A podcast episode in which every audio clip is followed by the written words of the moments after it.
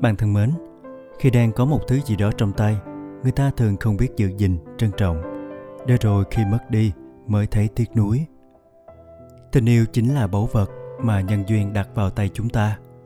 Nhưng có bao nhiêu người biết nắm lấy cơ hội ấy vào đúng thời điểm? Trong blog radio của tuần này, mời bạn lắng nghe truyện ngắn Có bao giờ tôi cùng yêu em của tác giả Caro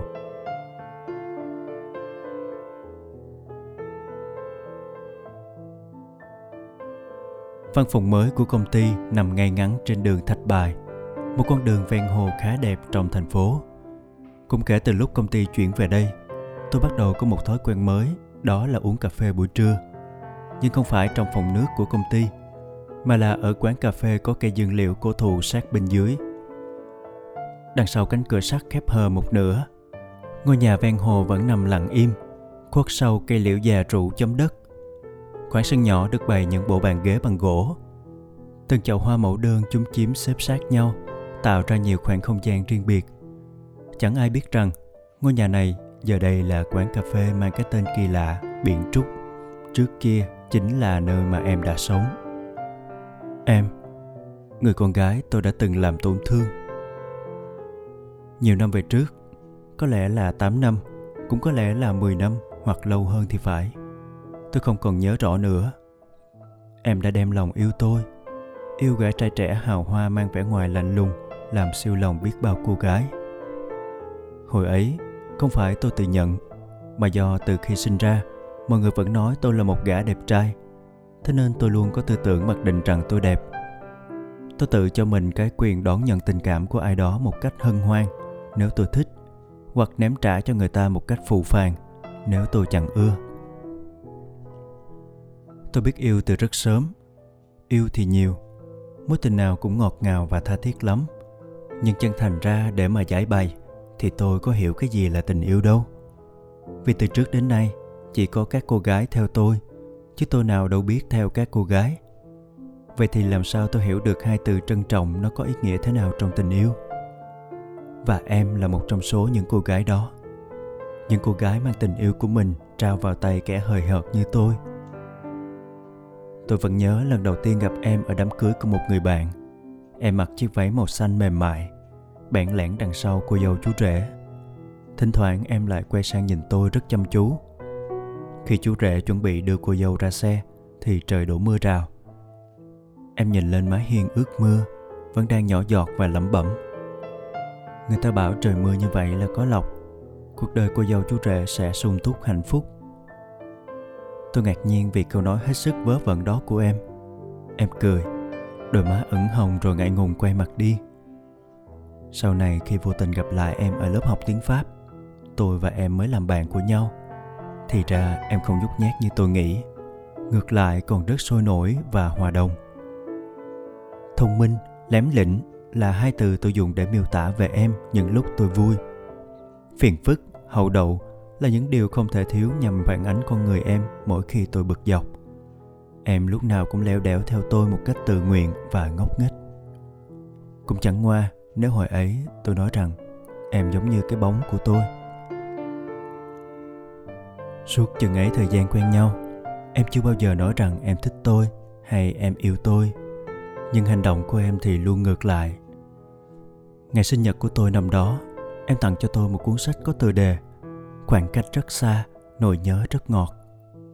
Bên trong cuốn sách kẹp một bông hoa khô màu xanh đã bạc. Em bảo đó là hoa diên vĩ. Tôi hỏi em, tại sao lại là hoa diên vĩ? Em đang giơ ngón tay vào nhau, làm điều bộ suy nghĩ rồi bảo, vì em là cô gái tháng 2 hoa diên vĩ tượng trưng cho những cô gái sinh vào tháng 2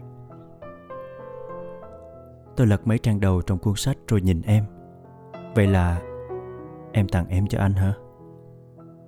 Em không nói gì Lại cười thật lớn rồi bước dọc theo con đường ven hồ trở về nhà Con đường mùa đông vắng những bóng người Chỉ có ánh đèn nối tiếp ánh đèn Em, cô gái đội mũ quàng khăn len màu đỏ trong mùa đông ấy cứ bước đi về phía trước mà chẳng hề để ý rằng tôi vẫn còn lại phía sau. Và đó là lần đầu tiên, lần đầu tiên trong đời tôi học làm cái bóng bước theo sau em. Lớp học tiếng Pháp ngày Valentine chỉ vỏn vẹn vài mống người, trong đó có tôi và em. Có buổi học em cứ ngồi hi hụi tô vẽ cái gì đó mà chẳng thèm để ý đến xung quanh kể cả tôi. Đến cuối buổi khi mọi người chuẩn bị ra về hết thì em vẫn cố nén lại. Em kêu tôi chìa tay ra. Em dán một miếng đề can nhỏ xíu lên tay tôi. Bên trong có dòng chữ của tôi được viết rất nắng nót. Em cười giòn tan rồi thì thầm, anh thuộc về em, đã ký tên đóng dấu. Em không bao giờ hỏi về những cô gái khác có mặt trong cuộc sống của tôi. Còn tôi chẳng biết từ khi nào đã bắt đầu coi em là một phần cuộc sống của mình. Không phải là một phần yêu đâu là một phần chia sẻ. Khi tôi vui thì chẳng bao giờ tôi nhớ ra em là ai. Chỉ đến lúc tôi buồn, tôi mới biết là em vẫn ngồi đấy đợi tôi, đợi chờ một thứ tình cảm hời hợt ở nơi tôi. Có lần say rượu, tôi đã hét vào mặt em rằng, em là đồ phiền phức, sao em lúc nào cũng bám lấy tôi thế? Tôi đâu có thích em, mà em cứ phải thân làm tội đời, quanh quẩn bên cuộc sống của tôi. Lúc đó, em nhìn tôi rồi lạnh lùng đáp, đã có khi nào em nói với anh rằng em thích anh hay em yêu anh rồi à? Sao mà em không biết? Rồi quay lưng bỏ đi tôi như bị dội một gáo nước lạnh vào mặt. Mang rượu trong người dường như đóng băng trước câu nói đó của em. Bản tính kiêu ngạo từ trước đến nay trong tôi cũng trở nên ngơ ngác. Tôi chạy theo em, lôi tay em lại, bất chấp cổ tay em đang đỏ ửng lên trong bàn tay tôi. Tôi ôm chặt lấy em, ôm chặt như sợ em sắp biến mất ngay trước mắt mình. Vội vàng và chớp nhoáng. Tôi đặt một nụ hôn ấm nóng, vẫn còn hơi rượu lên môi em nhưng hình như em không hề mảy may để ý đến điều đó. Em nhìn tôi lạnh nhạt, rồi lại bỏ đi. Đó là lần thứ hai em bỏ tôi lại một mình. Vậy đấy, em và tôi cứ bên nhau. Nhưng không phải người yêu, cũng chẳng phải một cặp. Sự ràng buộc giữa hai kẻ điên khùng chúng tôi vô hình vô hình đến nỗi chính chúng tôi cũng không biết định nghĩa nó thế nào, gọi tên nó ra sao thành phố chúng tôi sống ở rất gần biển. Thỉnh thoảng có những buổi chiều muộn, tôi và em hay cùng nhau tới đó. Không phải để tắm biển, không phải để đi dạo. Chỉ là ngồi vắt vẻo từ một góc trên cao để ngắm nó mênh mông khơi xa. Những lúc như thế, em giống như một con người hoàn toàn khác, không còn lém lỉnh sôi nổi nữa, mà nhẹ nhàng và sâu lắng. Hệt cái lần đầu tiên tôi đứng gần em dưới mái hiên ướt mưa trong đám cưới của anh bạn ngày nào tôi hỏi em về ý nghĩa chiếc mặt dây chuyền có dòng chữ iris mà em đeo trên cổ. Vì tôi nhớ, đó là tên một vị thần. Em bảo, iris là tên của một nữ thần. Nữ thần này là người đem những thông điệp gửi từ thiên đường xuống cho con người, rằng mỗi người chúng ta đều mang trong mình một mảnh của thiên đường, và nó cũng là tên một loài hoa hoa diên vĩ. Em sinh vào tháng 2 tháng của hoa diên vĩ tôi vẫn say sưa lắng nghe câu chuyện mà em kể. Gió biển thổi mạnh từng đợt thổn thức. Dưới xa kia, sóng vẫn đều đều táp vào bờ. Tôi nhìn em, cô gái của tôi ơi, cô gái tháng 2 em kiếm tìm gì ở nơi tôi? Chàng trai mang tên gió. Phải chăng là một thứ tình cảm quá xa vời, giống như bóng hình của gió? Một ngày, tôi bị tai nạn khi đang nghiệm thu cho công trình của công ty hình ảnh cuối cùng tôi còn nhớ được trước khi người ta đẩy tôi vào phòng phẫu thuật là khuôn mặt nhoen nhoét nước mắt của em. Em chạy theo tôi, hoảng sợ đến ngây dại. Bác sĩ nói tôi bị gãy xương sườn, rạn xương đùi và chấn thương đa phần mềm, phải nằm viện một thời gian. Sau phẫu thuật, tôi được chuyển từ phòng hồi sức về phòng bình thường. Và đúng như tôi đoán, em đã ở đó đợi tôi. Em chăm sóc tôi tỉ mỉ như chăm một đứa trẻ em học nấu tất cả những món ăn mà tôi thích, hay những thứ mà bác sĩ nói rằng sẽ tốt cho sức khỏe. Em thức đêm cùng những cơn đau của tôi. Em hứng chịu cả những bực dọc vớ vẩn do chính tôi gây sự. Kỳ lạ thay, em không hề bỏ đi như những lần trước nữa. Một cô bạn gái cũ của tôi đến thăm. Thật ra, tôi cũng không biết có nên gọi cô ấy là bạn gái cũ hay không, bởi vì mối quan hệ của chúng tôi thật ra cũng không có gì quá đặc biệt cô ấy làm cùng công ty với tôi. Chúng tôi có một thời gian bên nhau, không đủ dài, nhưng đủ để hiểu điều cô ấy cần. Đại đa số các cô gái đến với tôi chỉ vì tôi có vỏ bọc bên ngoài ưa nhìn, vì tôi có một sự nghiệp đang rộng mở. Chỉ là đại đa số thôi, chứ không phải tất cả. Cô nàng này là một ví dụ. Dù biết rằng sẽ không thể thay đổi được điều gì, nhưng nhiều lúc cô ấy vẫn tỏ ra không chấp nhận sự thật này, và cố bám víu vào chút ràng buộc còn sót lại cô ấy hỏi tôi về con bé hay lẻo đẻo theo tôi suốt cả năm nay. Có phải là con bé đó thích tôi không? Rằng cái con bé ấy có gì tốt nào? Một tràng câu hỏi hầm hực của cô ta về em chĩa vào tôi, khiến cho anh bạn nằm cùng phòng bệnh và cô y tá đang thay thuốc truyền đứng bên cạnh cũng phải liếc nhìn chúng tôi e ngại. Cô ta cứ tuôn một tràng giống như bắn đạn vào cái thân thể đang bất động vì bó bột của tôi. Tôi định không trả lời, nhưng rồi vẫn nói vu vơ rằng cô ta đừng quan tâm đến em làm gì. Em thích ngốc nghếch như vậy thì kệ em thôi. Tôi cũng chẳng bao giờ có ý định yêu con gái như em. Cái kiểu con gái sống nội tâm chỉ dễ khiến người ta thấy mệt mỏi. Tôi nói mà chẳng hề để ý rằng em đã đứng ở cửa phòng từ lúc nào. Em nhìn tôi, nước mắt ứa ra từ khóe mi. Em đặt cặp lồng cháo lên trên bàn. Giây phút ấy, tôi không thấy trái tim em đau đớn, nhưng lại nhìn thấy cả thế giới đã vỡ vụn trong đôi mắt của em em bảo khuyết điểm lớn nhất của một người không phải là ích kỷ, đa tình hay phóng túng, mà là cứ cố chấp đi yêu một người mà biết rằng người ấy sẽ không bao giờ yêu mình. Em lặng lẽ bỏ đi trước ánh mắt tội lỗi của tôi và cái nhìn thương hại của cô y tá. Cô y tá ấy nhìn tôi rất lạ, giống như cách mà người ta hay nhìn những kẻ vô ơn. Cô ta xách đống vỏ chai truyền ra ngoài trước khi đi không quên ném lại một câu nói khiến cho tôi sững sờ. Hôm cậu nhập viện, cô ấy chính là người đã cho cậu máu. Từng dòng máu đang chuyển động căng tràn khắp cơ thể tôi nóng rang, trong đó có cả dòng máu của em. Dòng máu của thứ tình yêu mang tên cố chấp mà em đã đặt vào tay tôi, và rồi tôi phủ phàng với nó không thương tiếc. Em đã bỏ đi.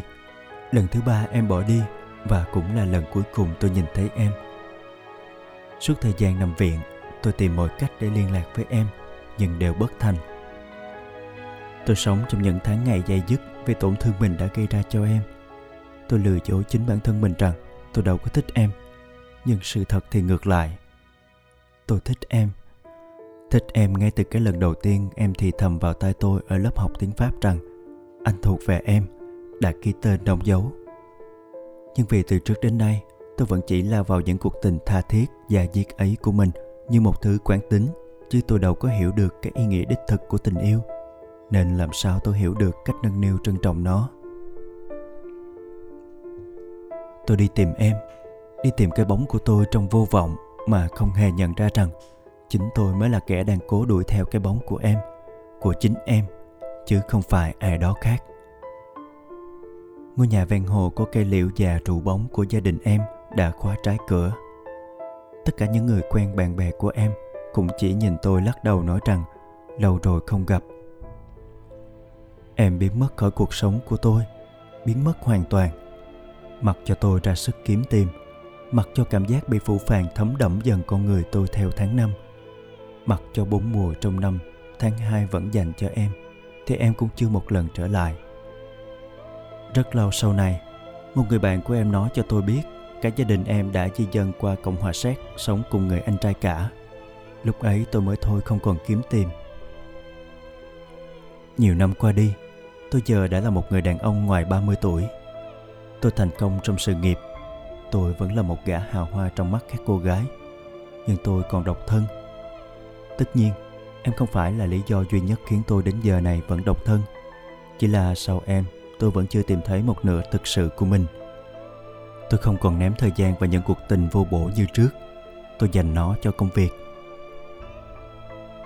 Thế rồi mãi đến gần đây, khi công ty của tôi chuyển địa điểm làm việc về ngay sát ngôi nhà cũ của em thì ý nghĩ đó lại xuất hiện ý nghĩ muốn đi kiếm tìm em trưa nào tôi cũng ngồi ở chiếc bàn gỗ kê ngay dưới gốc cây liễu già trong quán cà phê ấy nghe nhạc thưởng gió hồ và nhâm nhi một tách cà phê không đường tôi tự biến mình thành một kẻ ngu ngốc ở cái tuổi sắp xỉ 35 để ngồi đây chờ đợi em như cách mà nhiều năm về trước em vẫn chờ đợi tôi. Dù biết gần 10 năm qua đi, em giờ đã là người phụ nữ ngoài 30, cũng có khi đã lấy chồng, sinh con, và có một cuộc sống hạnh phúc. Nhưng không hiểu sao tôi vẫn muốn gặp lại em dù chỉ một lần thôi cũng được. Vì tôi có một linh cảm rất lạ rằng em đang ở ngay đây thôi rất gần bên tôi nhiều lần tôi cố dò hỏi nhân viên trong quán về chủ nhân của ngôi nhà, về người chủ của quán cà phê này. Hay một ai đó có tên giống tên em, nhưng chỉ nhận được những cái lắc đầu không biết. Họ nói bà chủ quán cà phê tên trúc. Trúc trong từ biển trúc, cũng là tên của quán. Tôi lẩm bẩm cái tên đó trong đầu. Biển trúc, một cái tên lạ hoắc và rất khó nghe. Quan trọng hơn là nó không hề có một chút gì liên quan đến em tháng 2 mưa xuân tầm tã. Tôi không còn ngồi uống cà phê ở cái bàn gỗ đó nữa. Từ trên cao nhìn xuống, cái liễu già đang đâm những chiếc lá xanh nõn, mỏng dính. Rất vô định tôi mở máy tính và gõ từ iris lên một trang tìm kiếm. Hàng loạt kết quả hiện ra liên quan đến vị nữ thần mang tên iris và loài hoa ấy. Tôi nhấn vào một trang web có cái tên khá đặc biệt là ngôn ngữ loài hoa và bắt đầu đọc những câu chuyện về loài hoa này hoa diên vĩ hay còn có tên gốc hán khác là hoa biển trúc, được xem như sứ giả mang đến những điềm lành, niềm hy vọng. Từng dòng chữ đó lặp đi lặp lại trong đầu tôi. Tôi thậm chí không dám tin vào những gì mình đã đọc. Quán cà phê biển trúc, tôi biết rằng mình đã tìm thấy em, đó chắc chắn là em. Tôi bước vào không gian bên trong quán. Đó là lần đầu tiên tôi bước vào đó, mặc dù cả tầng 1 và tầng 2 của ngôi nhà đều là quán cà phê. Căn phòng sơn màu xanh nhạt được trang trí đơn giản đẹp mắt. Suốt dọc cầu thang dẫn lên tầng 2 treo đầy những bức ảnh chụp hoa diên vĩ. Ngay sát góc tường là chiếc giá sách với đủ thể loại. Cạnh cửa sổ còn đặt một lọ hoa bằng pha lê rất to. Bên trong cắm đầy những cành hoa tươi màu xanh đậm, đã nở xòe hết cánh. Tôi hỏi nhân viên trong quán về cô chủ tên trúc cậu nhân viên đó chỉ tay về phía lọ hoa đặt gần cửa sổ và bảo rằng, cô ấy chỉ đến đây một tuần một lần, duy nhất vào sáng thứ bảy. Cô ấy mang những cành hoa kia đến. Thứ bảy cuối cùng của tháng 2 trời không mưa và mặt hồ lộng gió. Một người phụ nữ trẻ, tay ôm những cành hoa diên vị được bọc giấy báo cẩn thận ở bên ngoài bước vào. Cô ấy nở nụ cười với những nhân viên trong quán. Trên cổ cô ấy đeo một sợi dây chuyền có chiếc mặt khắc bốn chữ cái iris. Đôi mắt cô lướt qua tôi rồi bất chợt dừng lại. Khoảnh khắc bỗng lặng đi.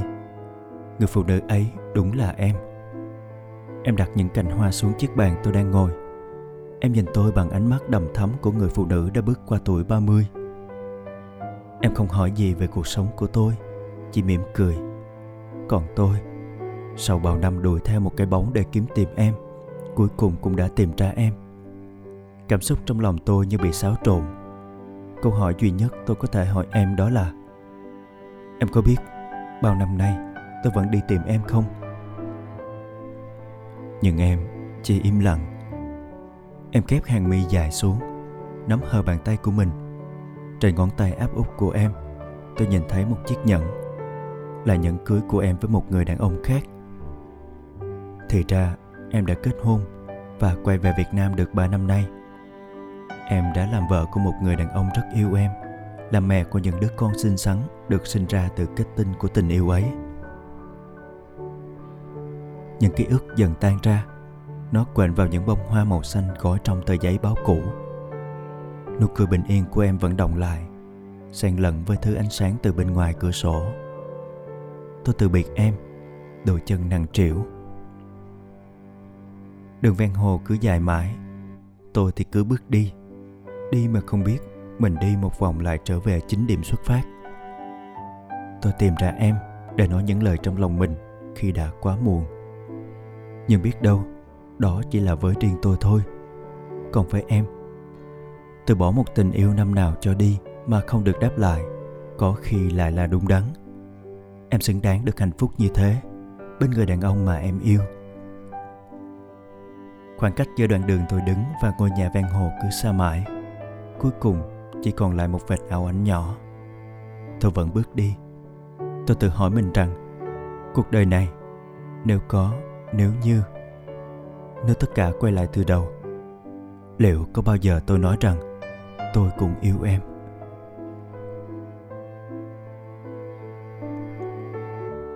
Bạn vừa lắng nghe truyện ngắn Có bao giờ tôi cũng yêu em của tác giả Caro. Chương trình được thực hiện bởi nhóm sản xuất Blog Radio với giọng đọc San, thực hiện hàng Nga, thiết kế Hương Giang. Hẹn gặp lại các bạn trên website và kênh youtube blogradio.vn trong chương trình tuần sau. Cảm ơn bạn đã quan tâm theo dõi.